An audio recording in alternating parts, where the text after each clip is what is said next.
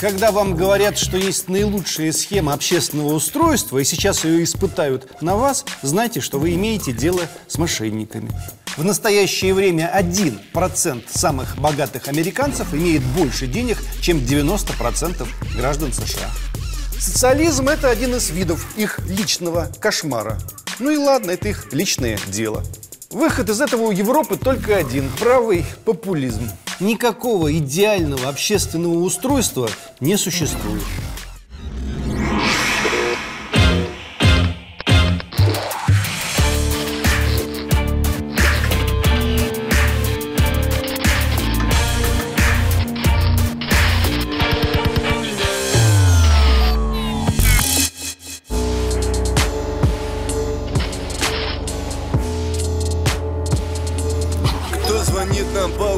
Утрам, нас не застает в постели. Если слышно террорем, значит мы достигли цели. Лай собак, вой сирен, наши ставки или-или. Если нас не взяли в плен, ждите новостей в эфире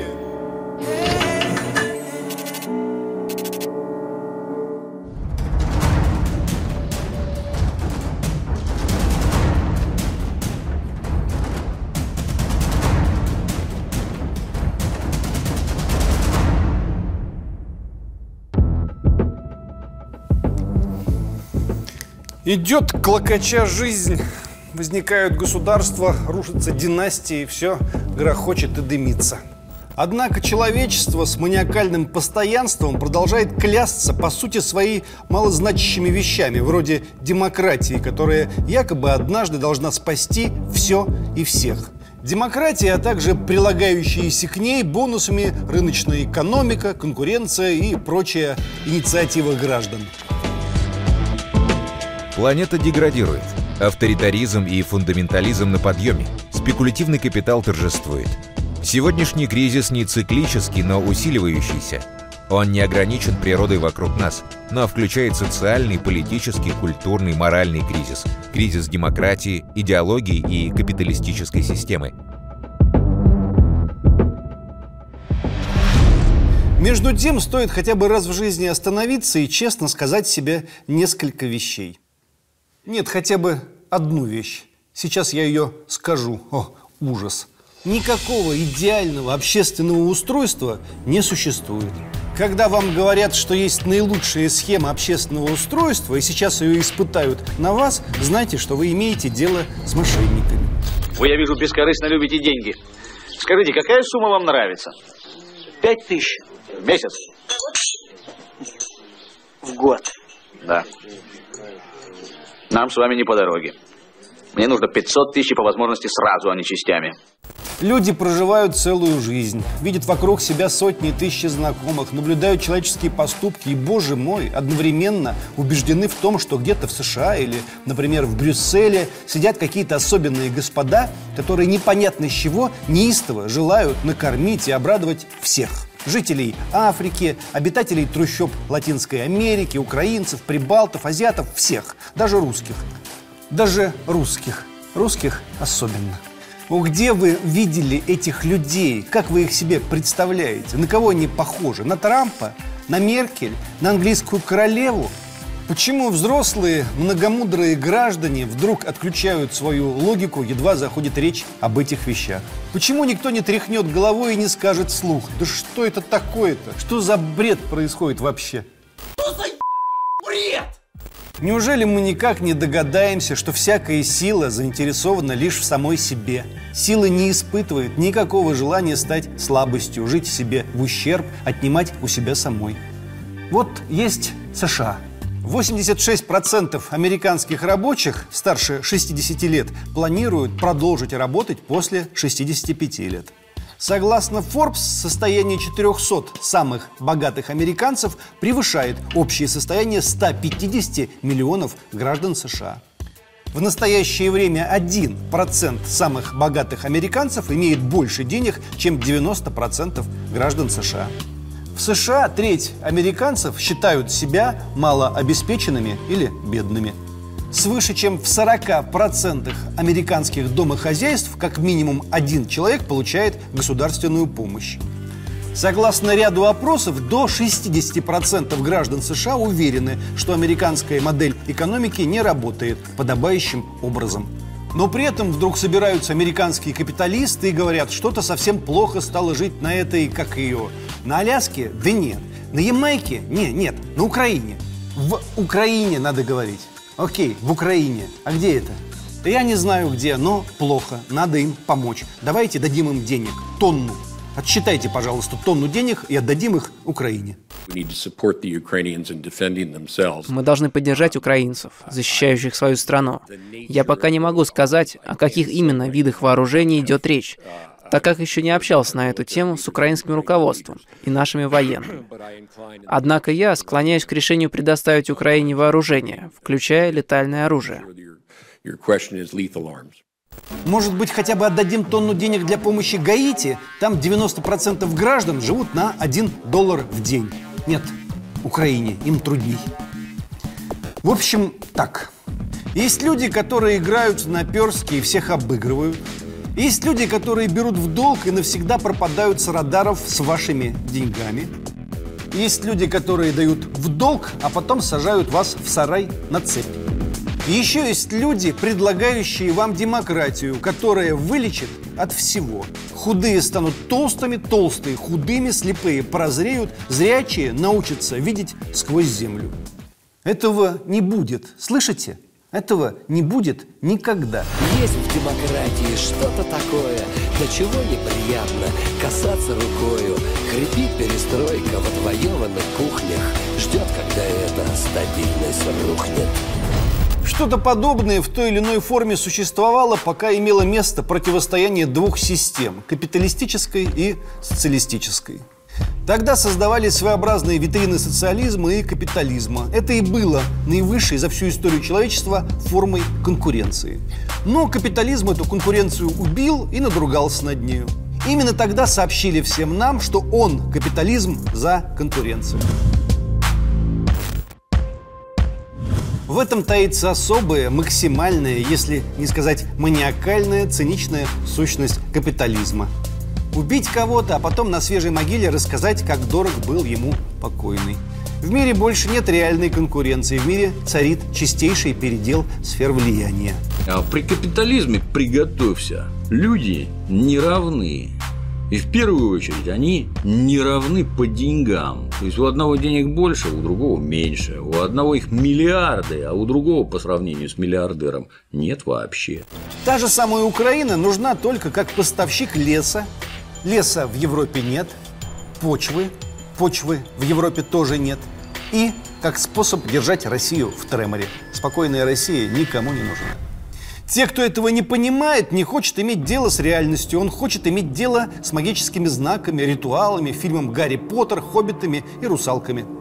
Из демократии чуть не забыл. В этом списке не хватает только демократии. Есть такое слово между гномами и единорогами.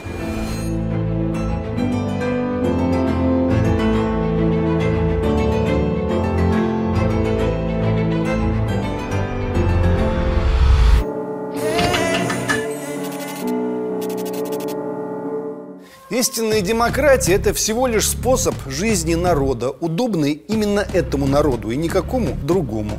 Народом может управлять царь, а может быть три царя сразу. Это может быть республика, а может казачий круг. Это может быть все сразу, плюс амазонки в парламенте вместе с своими лошадями и ежегодно переизбираемый фараон. Народ может выбрать казарменный социализм, анархизм, государственный капитализм или осмысленную жизнь сателлита – кто-то хочет быть Спартой, кто-то холопами. Демократия в этом и ни в чем другом. Личный выбор большинства людей. Экономические принципы, формы демократии, степень авторитаризма – все это непрестанно меняется везде и всюду, в том числе в тех странах, которые выдают себя за образцовые модели демократии. США республиканцы и демократы борются как сговоренные друг против друга, и это считается торжеством демократии. В то время как в этой чудесной стране существует сложная, высокотехнологичная система блокировки любых других партий, претендующих на власть. А, вот они всех учат, как надо жить, и демократии учат. А, а, а что вы считаете, что там демократические выборы президента, что ли? Но это правда. Пос- Посмотрите, там дважды в истории США избирали, избирали президентом человека, за которым большинством голосов выборщиков, а за этими выборщиками стояло меньшее количество избирателей. Это что, демократия, что ли? Значит, э, э, а когда мы, а когда мы, э, мы дискутируем иногда с, с коллегами, мы никого ни, ни в чем не обвиняем, мы просто дискутируем. Нам, нам говорят, не лезьте, это не ваше дело, мы так привыкли. Так и хочется сказать, ну да, не лезьте к нам. Чего вы лезете-то? Разберитесь у себя сначала. Ни при каких условиях в США не будет создана система, когда бы коммунисты могли всерьез надеяться возглавить эту страну. Нет, вы задумайтесь, в мире существует на сегодняшний момент, ну, по сути, две ключевые идеологии – капитализм и социализм. Но в главной демократии мира не предполагается даже намек на возможный выбор. Hello! Хьюстон, они настроены агрессивно. Покажите им силу нашей демократии.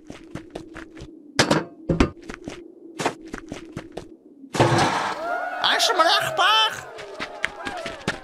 Хьюстон, им понравилась американская демократия. Думаю, мы обрели новых друзей. Отлично, Джейсон. Продолжайте наблюдение. Высылаем вам новую партию демократии. В итоге, США очень низкая по западным меркам явка на выборы. Огромная часть населения уже разочаровалась в этой игре. Ну и что? Люди, управляющие США, имеют на самом деле только одну цель – так управлять своей страной, чтобы однажды жизнь ее не обернулась хаосом и кошмаром.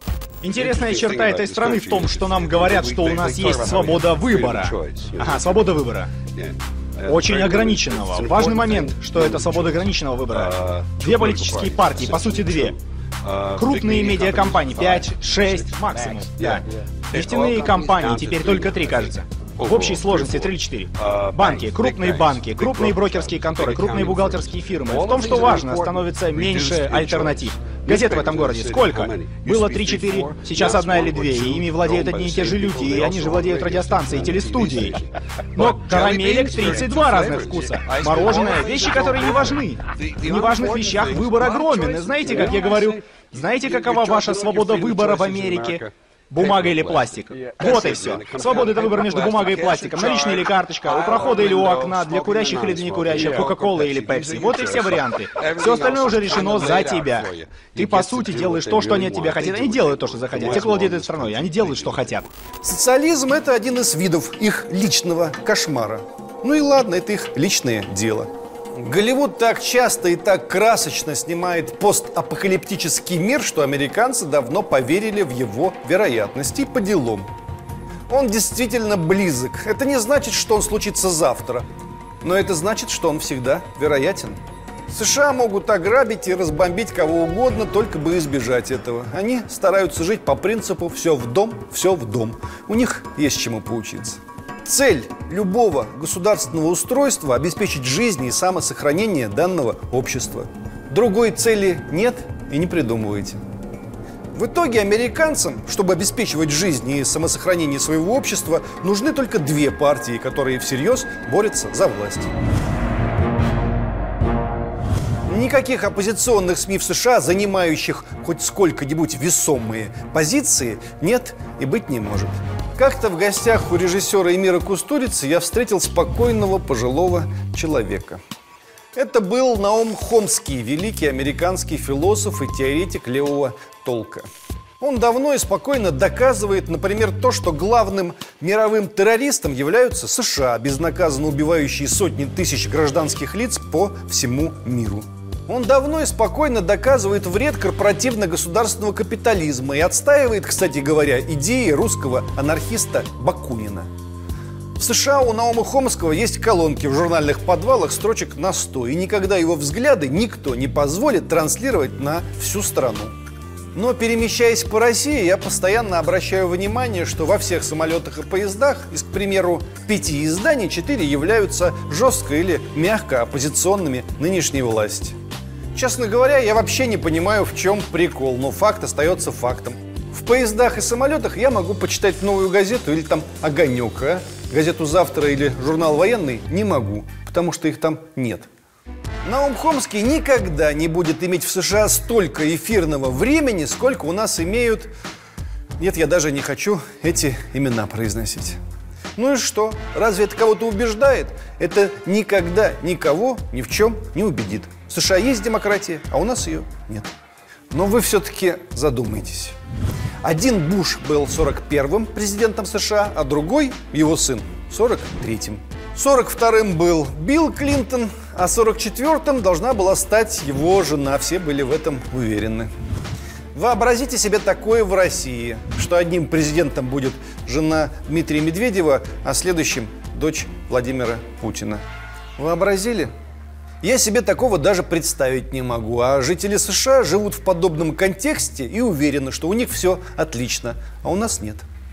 Чтобы прокомментировать подобные перестановки на посту российского президента, наша прогрессивная общественность истратила бы тонны бумаги, стерла бы пальцы о клавиатуру, остря, шутя, гагача и ггк.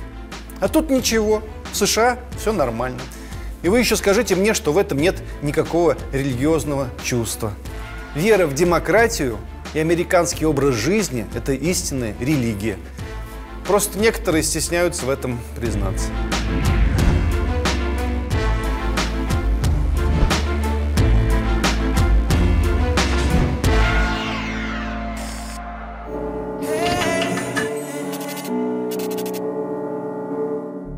Знаете, говорит рядовой гражданин, я хочу выбрать такую форму общественного устройства, где 75% национального богатства не будет принадлежать одному проценту населения. Где обычный учитель или врач может, не имея миллиона долларов, баллотироваться в парламент, имея все шансы победить где за год состояние миллиардеров не увеличивается еще на 100 миллиардов, в то время как бедные становятся еще беднее. Ему говорят, этому гражданину, «Эй, ау, вы что, шариков? Вы все хотите отнять и поделить?» Смотрите, что у нас есть для вас. Вы можете выбрать себе пол. Агендер. Бесполый. Бигендер. Человек с подвижной гендерной идентичностью. FTM. Женщина, ощущающая себя мужчиной. MTF. Мужчина, ощущающий себя женщиной. Гендер нонконформинг человек, отрицающий традиционную гендерную классификацию.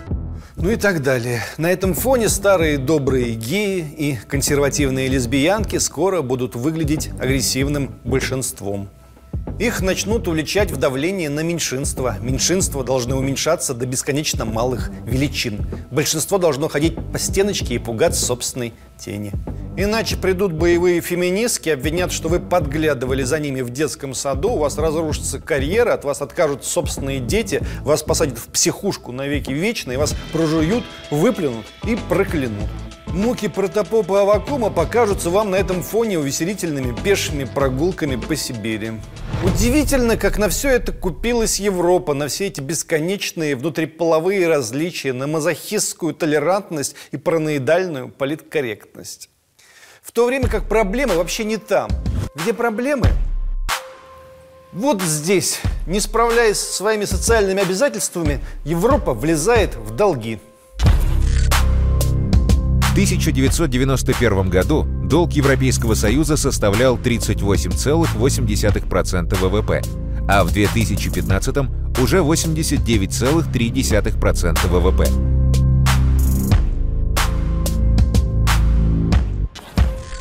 Несмотря на большие усилия и изобретательность чиновников, объемы налоговых сборов невозможно увеличивать до бесконечности, поэтому растет государственный долг. Европа печатает необеспеченные деньги. Современное социальное государство уже не может обойтись без постоянного увеличения денежной массы. Почему? Например, почти весь итальянский долг выкупил Европейский центральный банк – Иными словами, в Италии давно случился бы коллапс, если бы Европейский центральный банк не печатал необеспеченные деньги, которыми он расплачивается с итальянским правительством.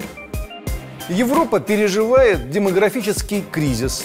Рождаемость снижается почти во всех европейских странах, население стареет, и через несколько десятилетий европейские социальные системы окажутся в еще более глубоком кризисе. Сегодня типичный молодой европеец пользуется социальной поддержкой, живет с родителями и надеется, что и в старости его прокормит государство. Выход из этого у Европы только один – правый популизм. Чем правее, тем лучше. Вместо липовых правых скоро начнут выбирать радикально правых. Все правее и правее. Вы думаете, почему Европу так мало пугают неонацистские шествия на Украине? Европа сама правеет и в ближайшей перспективе будет править все дальше и дальше. Коммунистов в Европе дискредитировали и смяли. Оставшиеся левые дискредитировали сами себя. Мы еще увидим свастики или стилизованные свастики в доброй половине Европы. Меня это совсем не удивит. Зато я знаю, что будут говорить при этом наши либералы, забираясь России под юбку, чтобы им не вывинтили голову бритоголовые. Они будут из-под юбки продолжать кричать, что никогда бы с Европой не случилось ничего подобного, если бы Россия не была такой агрессивной. Вот увидите, так и будет. Демократия – безусловный блеф, когда страны, входящие в Евросоюз, не имеют права назначить цену на буханку собственного хлеба. И когда гражданин должен быть счастлив исключительно тем обстоятельством, что ему раз в четыре года разрешают подойти с листочком к урне, где он выберет из тех, кого можно. Демократия – это воздушный шар, который висит у вас над головами и заставляет глазеть вверх, пока другие люди шарят у вас по карманам. Но даже этот блеф именно в силу существования бесконечной системы сдержек и непрестанных случаев массовых манипуляций и прямых подлогов однажды приведет к радикальной перегрузке. То, что США вдруг выбрали Трампа, а английские рабочие захотели сбежать из Евросоюза, еще ерунда. Украина – европейская страна только в том смысле, что там самые злые и активные желают выбрать кого-нибудь вроде Гитлера. Порошенко слишком добрый для них.